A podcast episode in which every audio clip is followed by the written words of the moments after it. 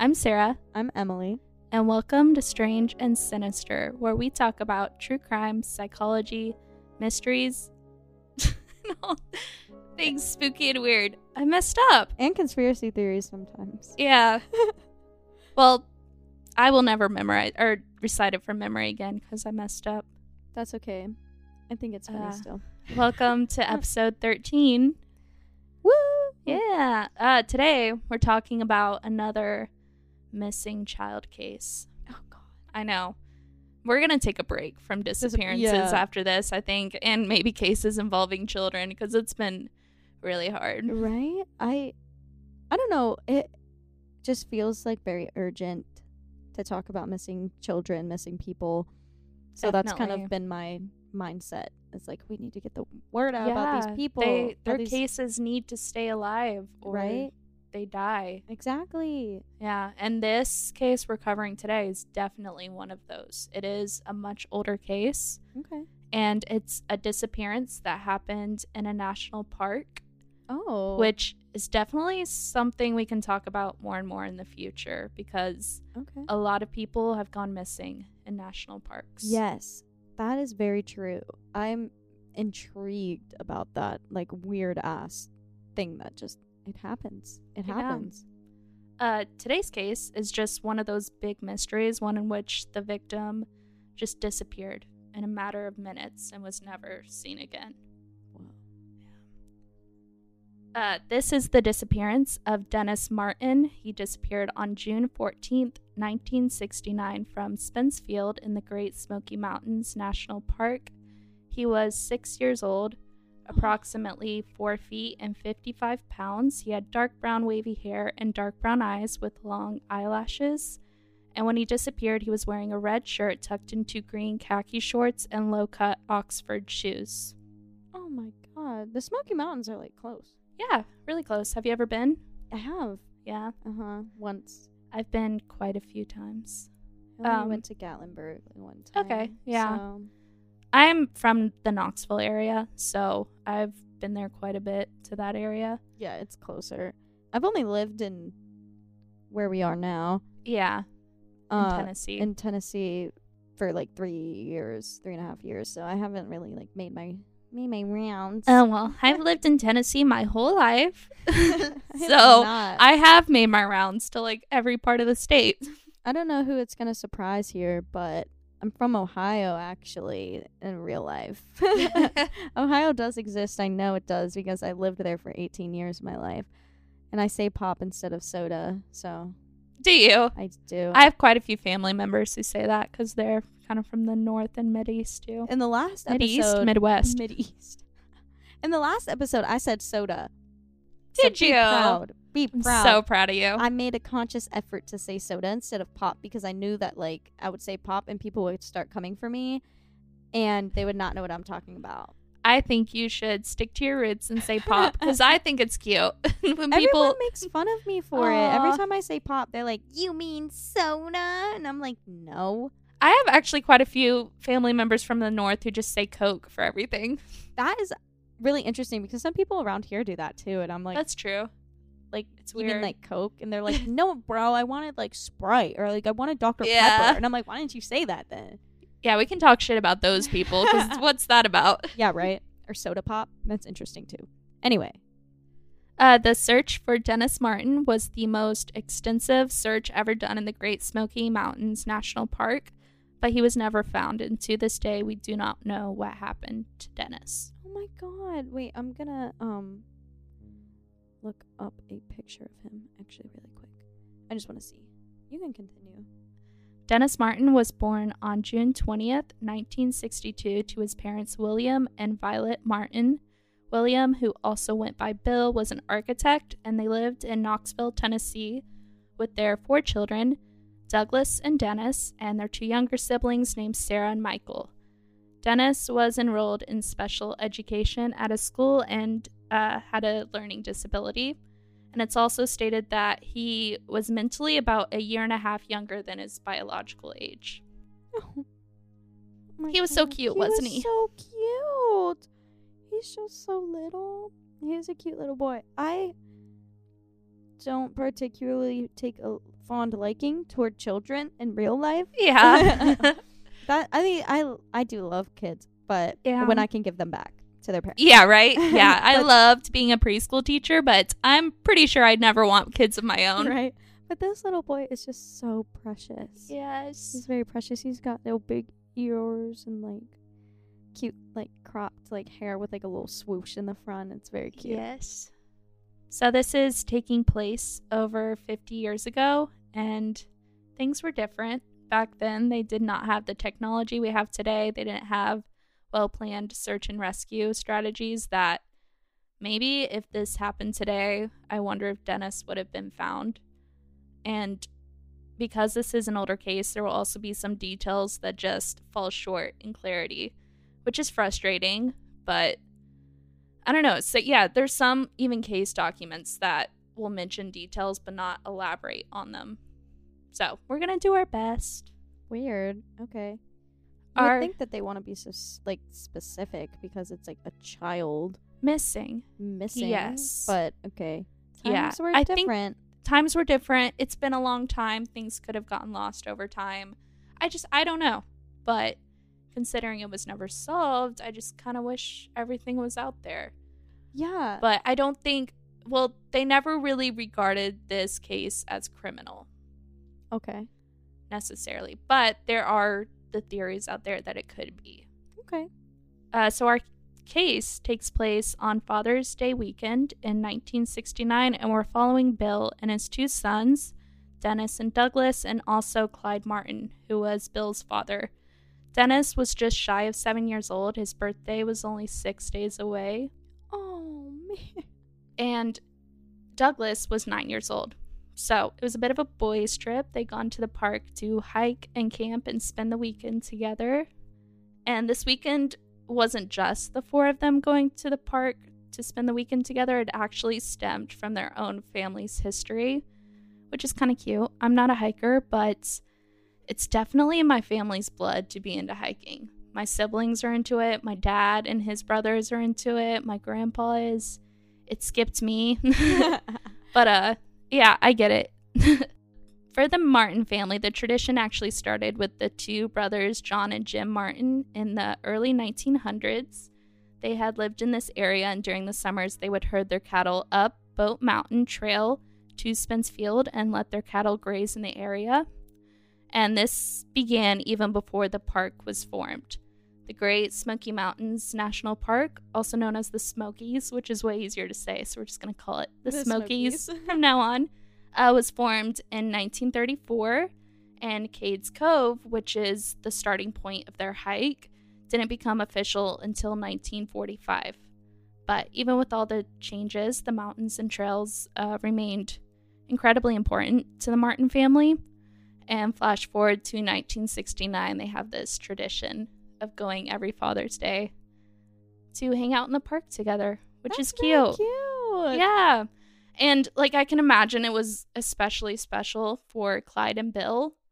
And it kind of sadly reminded me of Aisha's case because she disappeared on her Oh, parents' anniversary. Yeah. So for both those families, that was once such a beautiful day for them, and it really became the darkest day of their lives, which is super tragic and sad. So, if you're not familiar with the Smokies, they're a subrange of mountains within the Appala- Appalachian Mountains. Appalachian. Yeah, the Appalachian Mountains go from Georgia all the way up to Maine and into Canada on the eastern side of the United States. And the Smokies are both in Tennessee and North Carolina, and they're part of the Blue Ridge Mountains. And it's really pretty there. It's so pretty. They have this really cool thing in Gatlinburg where you can like ride this little roller coaster thing like through the Smokies. And I Really? that, and it's so neat. Yeah. I've ridden like trains through the Smokies, but it's like neat. You're like in like a little toboggan thing. And you oh, cute. run through it. It's like really cute. I love it, especially in the fall. It is It's beautiful. very pretty there.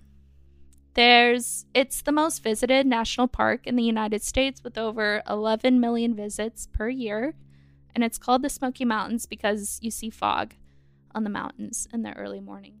Okay, I'm gonna make a jump cut here, and I'm just gonna let y'all know that Sarah just found out right now that she can scroll on documents with the touchpad on her laptop. She's been using the arrow keys your your entire life? My entire life, yeah. All right. Fuck. Do you know how much this benefits during an episode too? Yeah. Okay, yeah, we talked about the Smokies. Perfect. Okay. They left their home in Knoxville, Tennessee, which shout out because I'm from Knoxville. But they left their home on Friday, June 13th, and arrived that day at the park at Cades Cove. And from Cades Cove, they began their hike and they hiked to the left of Anthony River on a trail for over 10 miles until they reached Russell Field. That is quite the trek. 10 miles. Yeah. With a six year old? Yeah. Damn. Uh, they camped for the night right there at the shelter, and the next day they had a much smaller hike, only about two miles to Spence Field. And Dennis really enjoyed hiking, and this was his first overnight camping trip. And he'd hiked many, many times before with his family and really loved it. He loved like going ahead of all his family members and kind of leading them, you know, up the trail. He was all about it. He really liked it. That's so cute. Uh, Spencefield is a pretty secluded area of the park that is described as a highly elevated meadow in the mountains. There's several trails that run through, including the Appalachian Trail that runs through this area east to west, and Spencefield is on the border of both Tennessee and North Carolina. And they actually met here up with another family also called the Martins. Whoa. Yeah, it was Carter Martin, who was a teacher from Huntsville, Alabama, and his two sons. And I really can't say with certainty what the relationship is here. It's very unclear if these Martins were related or if they just met that day or had planned to meet there. Literally every article I read said something different. Most articles either said that they happened to have the last name and they were not related, or some said they were distant cousins. Okay. Yeah, and official documents are pretty vague about the relationship. These documents focus more on the timeline of events, which I guess it's because this case isn't regarded as criminal. And maybe that's why there's a lack of information on the relationships of these people. But yeah, that's all I can really say about it. Weird. Okay. There's also a few accounts that mention Clyde, the grandfather's siblings, could have been there that day with some of their families. And this specific article I'm thinking of is pretty detailed and seems reliable, but it states that Clyde's three brothers and his sister had spent the previous night in Spencefield and they'd met up that day. And I couldn't fact check this either. There were some additional sources that stated there were other relatives there but when I looked at official reports, from what I found, they kind of refer to the adults as this one collective group. And they really only specified Bill, who was the father, Clyde, the grandfather, and that's kind of it. Huh. Okay. Yeah. So it's it's not like accounted for how many people Dennis knew who were at the field, which I feel like kind of matters. Yeah, that's kind of important information to know if a child goes missing who was around that child at that time. Yeah. So that's interesting that they just did not keep a record of that. Because it also tells you how many people were there to immediately start looking for Dennis, how spread out they could have been, how many people could have been calling his name that he was familiar with and knew the voice of. Right? Yeah, that all super matters to me, but it's not elaborated on how many people were there. I guess it was a different time, I guess. I I don't know. guess. We just didn't know as much about how to find people, I guess. I don't know. So that afternoon, Douglas and Dennis and the two boys from the other Martin family were playing and running around playing hide, hide and seek, and they had this idea to come up and scare the adults by hiding in the bushes and jumping out when the adults weren't expecting it. So they split off to hide, um, and they decided that since Dennis was wearing this bright red shirt, the adults might spot him easily. So they actually planned it so that Dennis would hide separately from the other three boys. Oh no. Yeah. So the adults were nearby. They'd been keeping keeping an eye on the boys while they played, and they knew what the boys were up to. Clyde and Bill even kind of had a laugh to themselves because they knew they were planning this and they were going to go along with it. And it's crazy because Bill knew exactly where Dennis was. He watched Dennis go hide behind this specific bush. And he waited a few minutes. It was only about two or three minutes that had gone by when Bill became concerned about where Dennis was because the other boys had jumped out to scare them, but Dennis had not. Oh. Yeah. What an interesting situation to find out that your child has gone missing. Right. That's really weird. Now, Dennis was the youngest and he was the smallest. So they kind of figured maybe it was taking him longer to kind of make his way around the bushes and jump out and scare him. So they were kind of trying to be patient with them because they didn't want to spoil him scaring them too. So they kind of gave him a minute. Like they were cautious about it, but they were giving him a minute. But Dennis still did not jump out of the bushes. And so they start calling for him and looking around. And kind of what's so crazy to me is Dennis is tiny. He's this 50 pound little boy, four feet tall. And he couldn't have made it that far. It was only a couple minutes. And yet, you know, they're spreading out looking for him, calling him, and he does not answer their calls at all. Yeah, and like, I mean, you're probably gonna keep going, but Yeah. I assume that like you know he was wearing that bright red shirt and everyone was like around. So like, would you not see him like dash away? That red shirt would stick out in that green, like, scenery.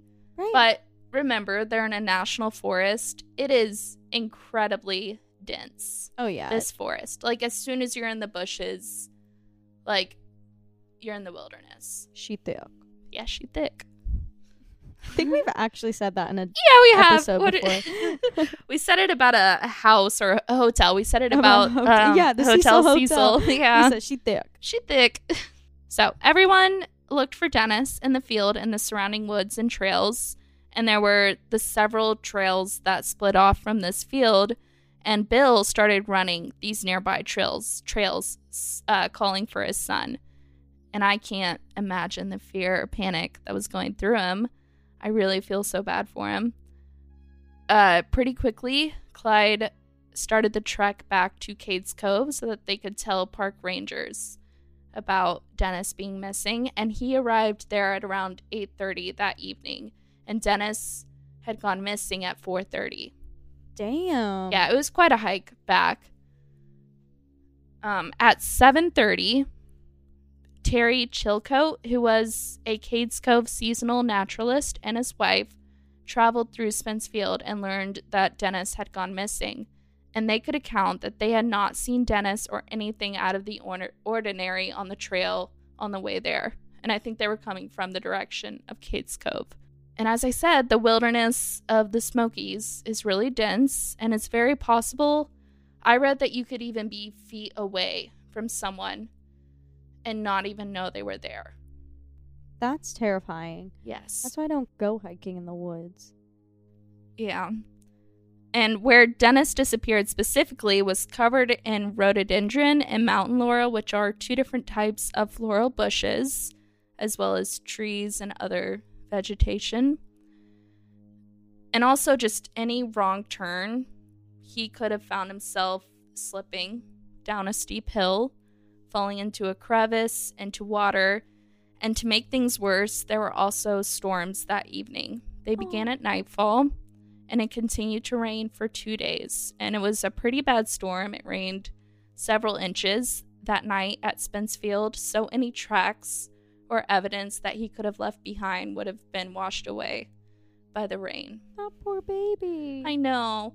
And it I think it was it got to around 50 degrees that evening, which is pretty cold for That's a child to be stuck out in the rain. That is that's pretty cold. Especially in like shorts and a t-shirt. Yeah.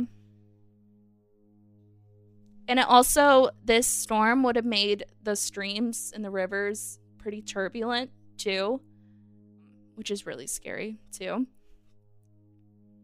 So there was no official protocol on search and rescue within the park at this time. So the search for Dennis began the next morning, Sunday, June 15th at 5 a.m. It started out with around 30 people, including park rangers and others who maintain the park, and rescue groups from Blount County and Sevier County, as well as members of the Smoky Mountain Hiking Group and other volunteers. They also had experienced people search the waters nearby, specifically like the natural water drainages around Spencefield. And this group by early afternoon had grown to 240 people, uh, which included more volunteers, search and rescue, Boy Scouts, which that's amazing. But at the same time, there was a lack of coordination and planning they're all just, from what I gather, out there searching for Dennis and not necessarily knowing what to look for when it comes to evidence and clues and that kind of thing. Yeah, they So- weren't advanced enough yet to do like the grid search thing and Yeah. to be communicative. I guess. Like, I mean, you didn't have cell phones. You didn't have like pagers. You didn't have things where you could just like alert. Maybe they had whistles. Uh, because I was thinking like, what if someone else got lost in there like while they were searching? Oh my gosh. Yeah. You know, Yeah. hopefully they had like some sort of signaling device. I'm sure they had like whistles or some shit. Yeah. I don't know. I have no idea. But you can imagine, even with all these people searching, they could have easily disrupted more evidence. Even after the storm, whatever could have been left behind, they could be overlooking or even ruining by stepping over it or anything. Yeah. But Dennis's mother arrived at the park around 12:30 that day, and uh, the rangers and search and rescue continued their search, and they continued to call for more and more help to aid in the search for Dennis. And they wanted to get people in the air searching for Dennis too, and they were able to get helicopters involved. I know at least two were dispatched that first day, and the problem with the helicopters though is with all the storms it was super foggy and misty and the forest is already as dense it is as it is so it didn't help as much you know it it only helped so much but Yeah. on Monday, the 16th, the trails in the surrounding area were searched again. Uh, the water and the drainages were continued to being for be- they continued to be searched, and then the National Guard became involved in the search. Uh, the disappearance of Dennis was making news too, which brought in more and more individual volunteers uh, arriving to help look for Dennis. And most, or sorry, more search and rescue squads came from surrounding states to volunteer. And the total count involved in the search for this day on Monday was 300 people. Damn. Yeah. And 60 Green Berets, which are Army Special Forces, would also join in on the search for Dennis. Oh my goodness. And they were also able to kind of tackle harder to reach terrain, which is pretty awesome. Uh, the search continued all week with the number of volunteers growing each day to a total estimated number of 1,400 people who helped search for Dennis that week. Wow. That is amazing, but there's no way to organize 1,400 people. And when they they really could have unintentionally overlooked things or destroyed things, which is kind of the big question about this case looking back.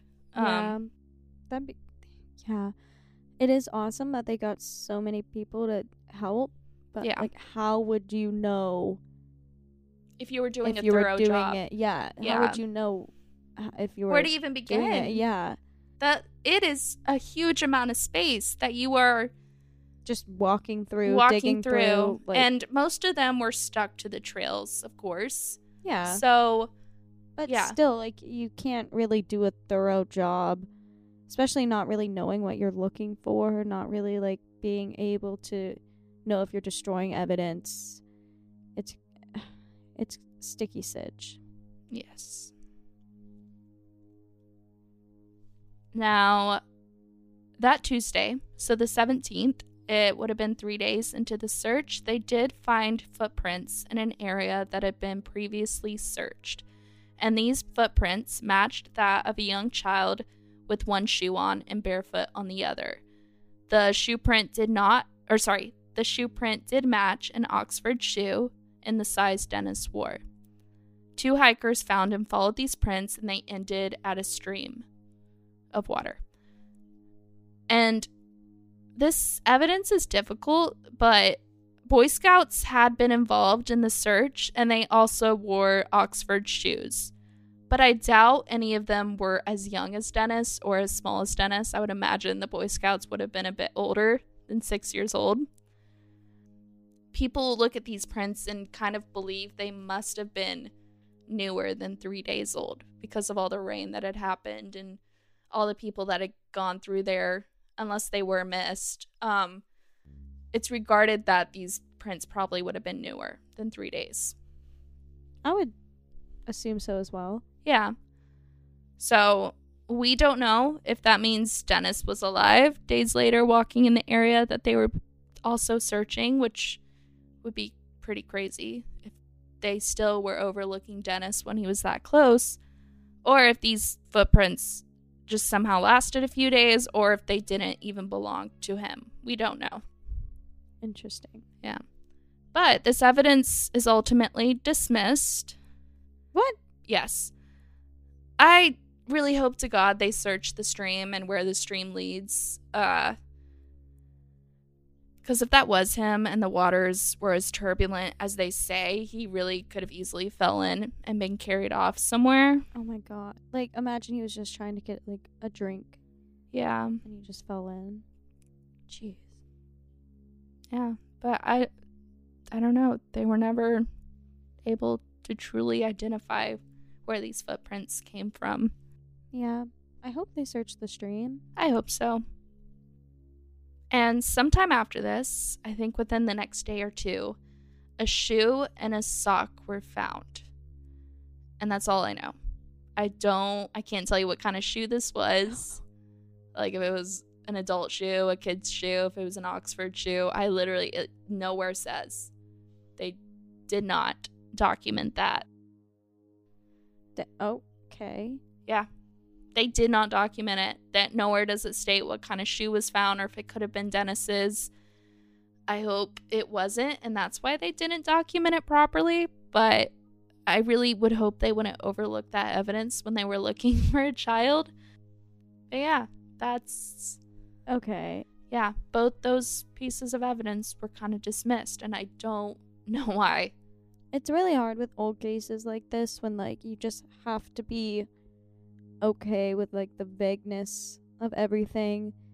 It sucks because like we are so used to now like being able to Yeah, where's the photo of the shoe? the picture- where's yeah. yeah. they weren't able to do that then and it just gets very frustrating especially in a missing persons case like this where it's Yes. like dire that we know this information it, it really sucks And searches, you know, grew and grew the first week of Dennis's disappearance, but by the second week, the number of volunteers quickly went down, and it became more and more likely that if Dennis was found, they weren't going to find him alive.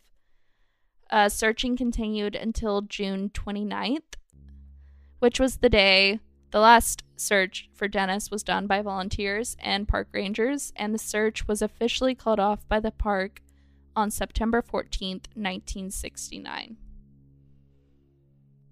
oh i don't know i don't know about you but i would like never stop like looking Right?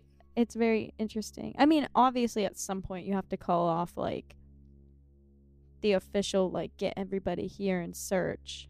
But like I don't know, I would still be like someone needs to be looking for evidence. Someone needs to be looking for this child, making sure that he's not holed up somewhere Yeah. alive. Yeah, it is. Yeah, no child should ever have to go missing and not be looked for. Right? Just left, you know? Yeah. Yeah. And, you know, it was the largest number of people involved in a search within the park, but it lacked the organization. So if it happened today, I think Dennis would have been found. Yeah. Um, there's a lot more technology today. Uh, rangers would have been notified way sooner that a child was missing. It was four hours until Clyde could make it to the station to even tell someone what had happened. Um, Yeah, we could have had them infrared like overhead cameras like that's really upsetting. definitely, and they definitely, I think, could have began the search in a smarter way by getting well experienced trackers involved to really look at the scene before anybody else was just out there looking at least early on Yeah, we have like special like people to do that now. Yeah. Like we don't just have like anyone and everyone coming to these national parks to look even then i'm sure there could have been trackers that they could have really had looking i don't know i just at the time hindsight's 2020 i really think they just thought they would find this child because how does a child just disappear right? and you not find him how could he have wandered that far yeah. you know No, I they probably had a notion that they would find him pretty easily, yeah. especially with all the people that were there searching. They probably were like, "Oh, we'll find him in a couple hours. Like it'll be fine." most people who go missing they do find in these parks like Yeah. people get lost all the time but and they do find them but yeah, it's really upsetting and sad. It is.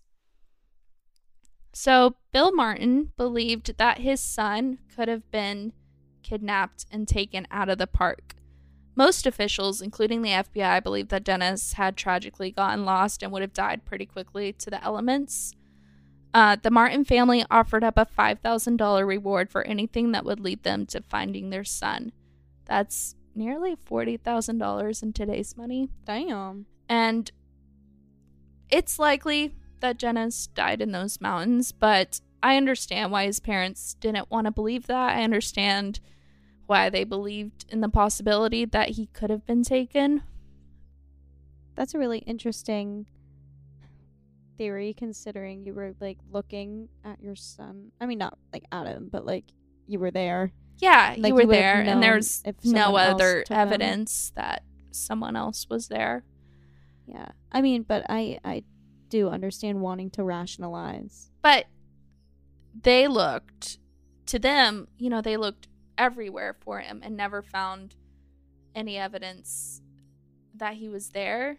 Yeah. Well, except for maybe the maybe footprint. footprints in a sock and a shoe, maybe. So I also understand that in their minds they're just grasping at anything that maybe that's it. Maybe he was taken and immediately ran off, and that's why we never found him. Yeah. Uh, a few weeks after Dennis disappeared, somebody did come forward with some weird information about something they'd witnessed the same day that Dennis had disappeared. And at the time, this witness had no idea there was a missing child, so they didn't connect anything themselves until a few weeks later when they were watching the news. Uh, Harold Key from Carthage, Tennessee, was visiting the park with his family the same day that Dennis disappeared. Uh, him and his family were specifically at an area of the park called Sea Branch near Rowan Creek, and this was about five to six miles away from when from where Dennis disappeared. But traveling by trail, it would have been more like seven miles. Uh, Harold described hearing an enormous, sickening scream. A few minutes following the scream, his own son thought that he'd saw a bear in the woods, but when Harold looked, he could see that it was actually a man that he described being very rough and rugged looking, and he was coming from the direction that he believed the scream would have happened, which is also stated that it could have been in the direction of Spence Field, which was where Dennis disappeared. Oh my goodness. Wow. Yeah, That's an insane like story. yeah. Now, I couldn't fact check this for sure, but a lot of sources say that Harold saw this man carrying something over his shoulder that was red. Whoa. Not all sources include this detail, and I couldn't fact check it for sure against any of the statements that Harold made, and I only found a couple in some news articles.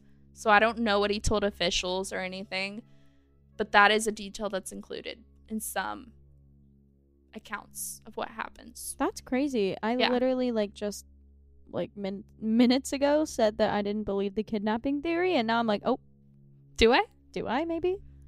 Yeah. Wow. Okay. Harold had the impression that this man was trying to not be seen, but he witnessed the man getting into a white car and speeding off, which is very scary. Wait. A white. Wait. A white car, Like a sedan or something. On I the- don't know. trail? No, uh, they were, you know, there's driving points throughout the park and different Okay. little parking areas that you can stop and park a car and then look around the little area. Okay. Okay. So he was at one of those areas. And okay. I was like, damn, he driving through the woods. no.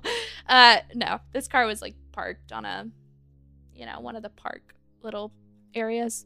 okay. Yeah. Sure. Okay. Yeah. Sure. Uh, the FBI and the Rangers ultimately don't believe that it could have had anything to do with Dennis. And their reasoning was that the report was made several weeks after the area had been searched and it was too far away from where Dennis disappeared, and that it likely wasn't anything to do with Dennis.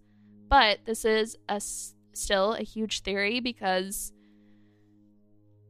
I don't necessarily know in my gut if this is what happened or like had anything to do with Dennis, but if someone had taken him, they could have made it those many miles in that amount of time.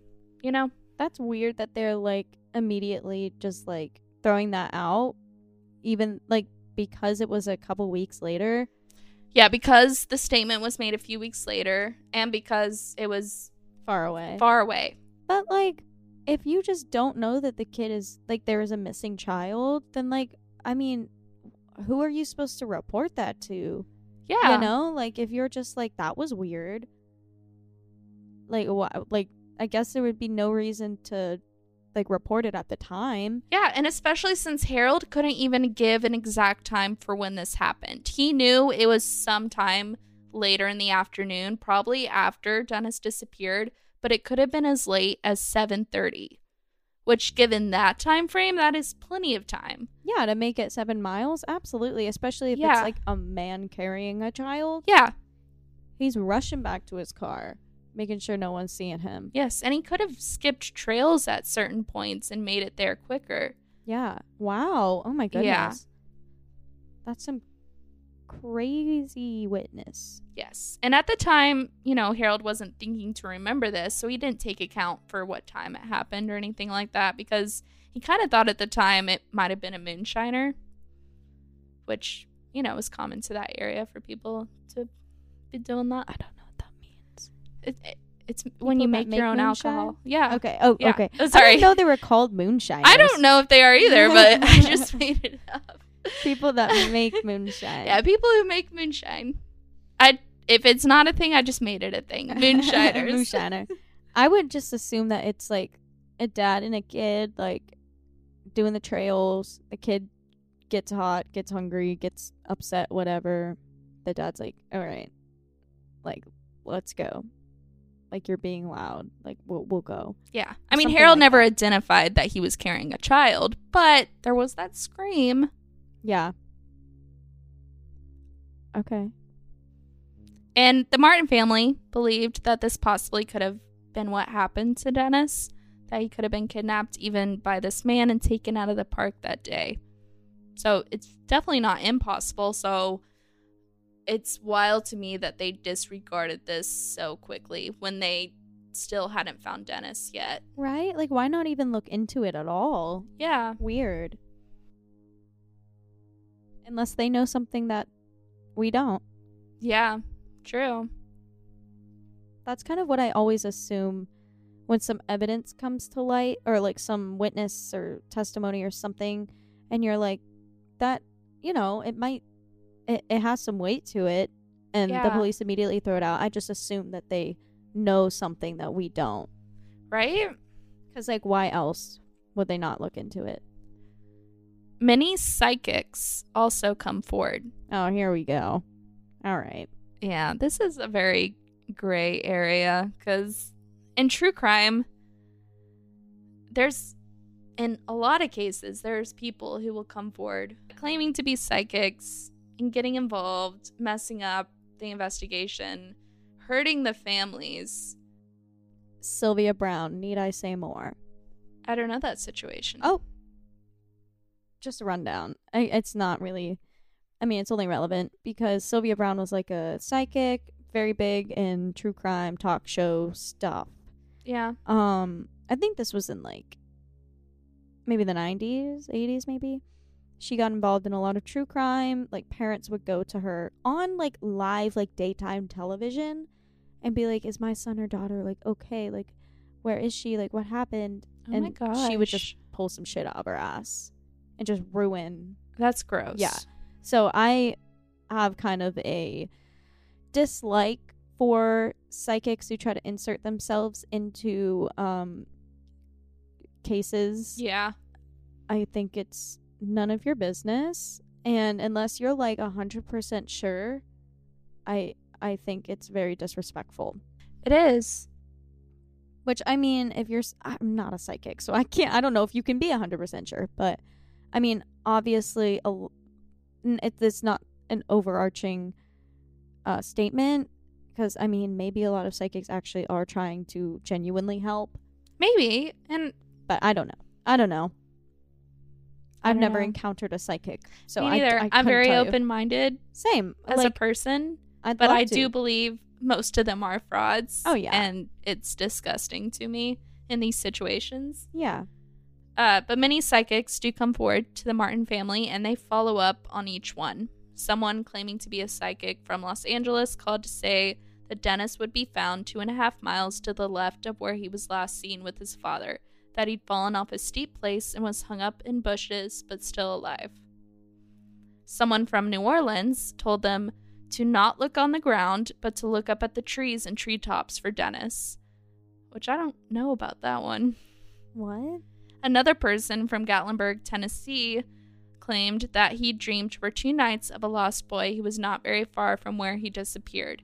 He stated that he dreamed first of him sleeping on a hill behind a log, but the next morning he dragged himself to water. All right. A woman in Michigan predicted that Dennis could be found five miles southeast from where he was last seen by a stream near a waterfall, and that she also included that there were white pine trees in the area. Is that even true? I don't know. Like, do we even know if there's a stream five and a half miles southeast of where he went missing? I don't know. Like, I feel like these are pretty easy to like weed out. Yeah. Another psychic who came forward was Jeane Dixon of Washington, D.C., and she's actually kind of, I guess, a famous or well known psychic, or was. Uh, she'd she was known for predicting the assassination of John F. Kennedy, and she was also one of many astrologers to the First Lady Nancy Reagan, wife of Ronald Reagan. Wagon, what a wagon. Why am I a podcaster? I can't even talk. Uh, she said to look around the area where Dennis was last seen playing. He walked on ground level, then walked down at an incline and turned to the left at a 40 to 50 degree angle and up a little, then went back down. It would be underneath the point of the incline. Sorry for laughing. That was just a lot. no, it's kind of silly because like, okay, The area where he turned left has shrubbery and thicket. wow, you mean like the rest of like the, the, whole park? park? Yeah, that's literally what I said when I read this the first time. The area where he went left did not have any trees, but was more or less clear. Damn, she has a play-by-play, I guess. Yeah. There was also a bit of tension between Bill and the FBI. He wanted them to play a bigger role in investigating the disappearance. The FBI were not actively investigating because there was no evidence of a crime or a kidnapping. But to Bill, he believed because of all the search efforts that they'd made with no progress, um, he believed that was reason enough to investigate it as if it was criminal. Plus, I mean, Harold's account of what happened that day should at least be suspicious enough. I mean, that is tea. I'm very happy that nowadays, like missing children, especially, are the utmost importance, Yeah. and the FBI gets involved like almost immediately in cases Yeah. like that. So I'm happy that there's been progress, and I agree with Bill that they Yeah. probably should have been looking closer. Uh, Bill and Violet went to the FBI offices on July 16th and asked again in person if they could treat this missing child case like it were criminal. Bill wished that the FBI would treat the area as a crime scene and not just the location of where Dennis disappeared from.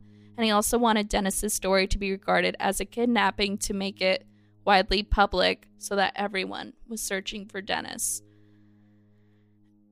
And I get it. I mean, I understand like you really want to find your child, and I get the urgency. But I also, you know, just to play devil's advocate, Yeah. understand that like the FBI just they just do not have evidence of it being criminal. I mean, they have that witness, but like y- you know, like we can't know for sure if that's credible. Yeah. But I mean, I also do think that they should have made this more important. Yes. I mean, the likelihood was that he passed away in those woods to the elements. That's very likely what happened to him. But I don't know. It's so heartbreaking. It's such it's a so sad. Uh, the Martin family asked help from Congressman John Duncan, who did send a letter to J. Edgar Hoover, who was the director of the FBI. And in this letter, Duncan, Edgar, wait, what? yeah, He was the director of the FBI.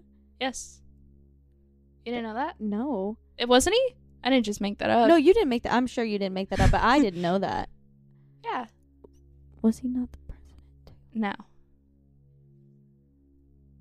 you sure? You're thinking of Herbert. Her- Is that his name, Herbert Hoover? maybe I don't know.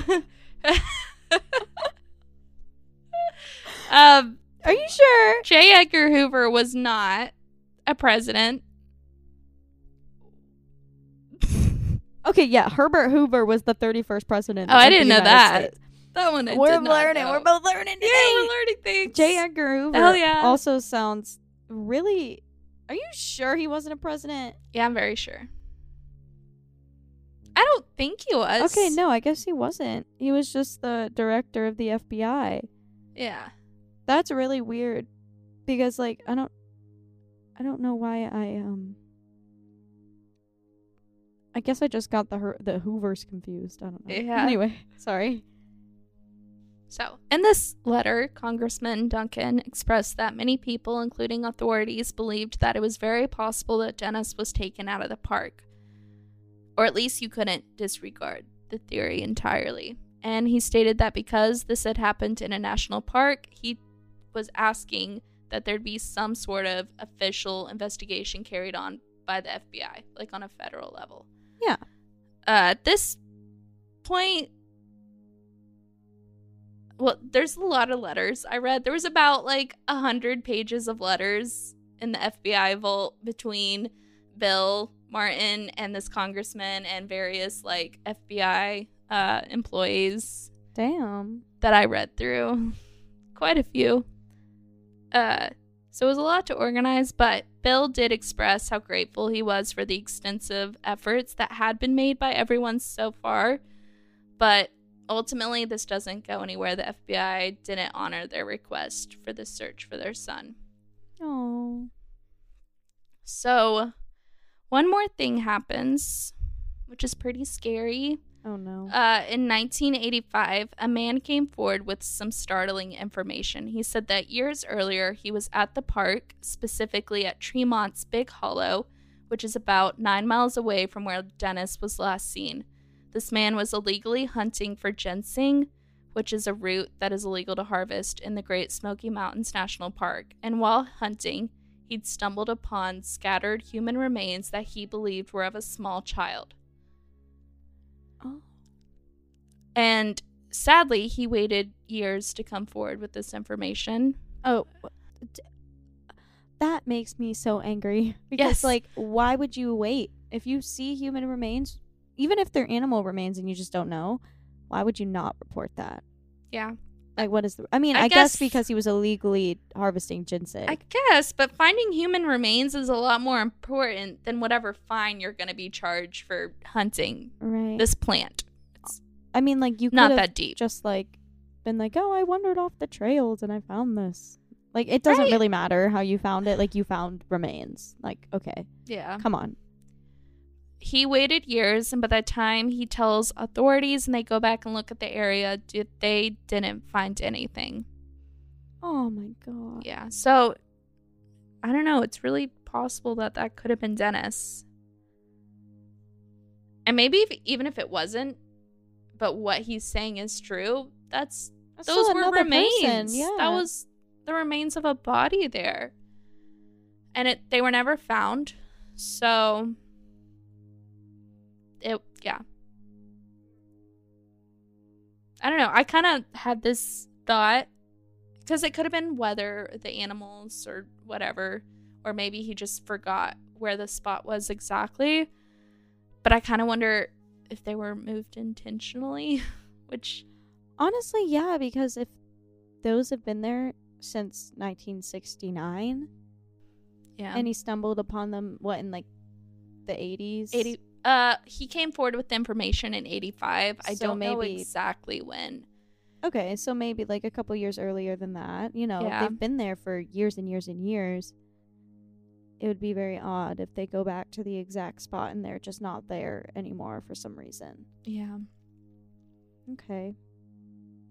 so there's a few main theories on what happened to dennis martin we kind of touched on all of them but to sum it up the main theory is that six-year-old dennis martin wandered farther and farther back into those woods and through the thicket and as he became more and more separated he became lost and from here he would have eventually succumbed to the elements. The storm would have made him cold and wet. It would have made the streams very turbulent and could have even carried him farther away, or he could have drowned.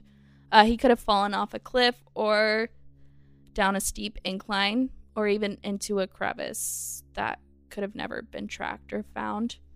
Uh, there's another theory that he could have been attacked by a wild animal or even a bear. But if it wasn't him getting lost or followed by any of these occurrences, there is the theory that someone took him, uh, kidnapped him, and either killed him and disposed of him in the woods or took him out of the park altogether. Ultimately, uh, no one knows what happened to Dennis Martin, and it's a total mystery. Oh. Yeah. Uh, Bill Martin passed away in October of 2014 Damn. uh, without ever knowing what happened to his son. oh my goodness. And I personally lean towards the theory that it wasn't a kidnapping, um, that he just got lost in those woods, which is very sad and scary. It's, so scary, especially when he was surrounded by people who knew him. Yeah. Like people were there, multiple and searching for him that quickly Yeah, within moments. it's so sad. But I mean, there are a lot of bears in the in there. A so, lot. And I mean, shit. Uh, bears are fucking terrifying. they are. So they're cute though. Yes. They are pretty cute. we don't hate the bears, but we just don't fuck with them. No, do not. Leave them alone. The people who, you know, try to get close to bears to get pictures of them. I'm like, what the hell is wrong with you? Right? Do not get out of your car. Oh do Oh my not get goodness, close to them. Like, what are you doing? I saw a TikTok a few weeks ago, and there was this person, you know, vid- taking a video of a bear, and they were zooming in, you know, obviously keeping their distance. But in their footage, you could see a person getting very close to the bear, and the person who was recording was like, "What the fuck is this person doing?" Oh my goodness. yeah, people do that. They do. It's Don't do stupid. that. do not. Just leave them alone. Please. Have you seen Yes. that crazy video of the guy like climbing like some mountain and some bear like runs up to him and he like punches the bear in the face to try to like get it away? I feel like it went like pretty viral on Yes, TikTok. I think I have seen that. Yeah, That's wild. crazy. Yeah. So that's kind of it for today. I think maybe for my sanity, we'll not cover a disappearance or a child's case, maybe for a few weeks. Yeah, we need to take a little break about disappearances. This is gonna be like three episodes in a row about like disappearances. Yes, not to mention, just in the past, we covered a lot of disappearances, which I is just- important. Yeah, I mean, there's entire, you know, disappeared is a show. Yeah, there's shows and podcasts solely dedicated to disappearances, and they matter. They do. they I think they're Still very need to be solved. Yes, they're interesting. They need more light in the public. Like they need to be solved. But we'll try to switch it up next week because like, you know, there's also other cases that need recognition. Yeah. So yeah, that's it. Uh, stay safe. Stay strange. and we'll see you in the next one.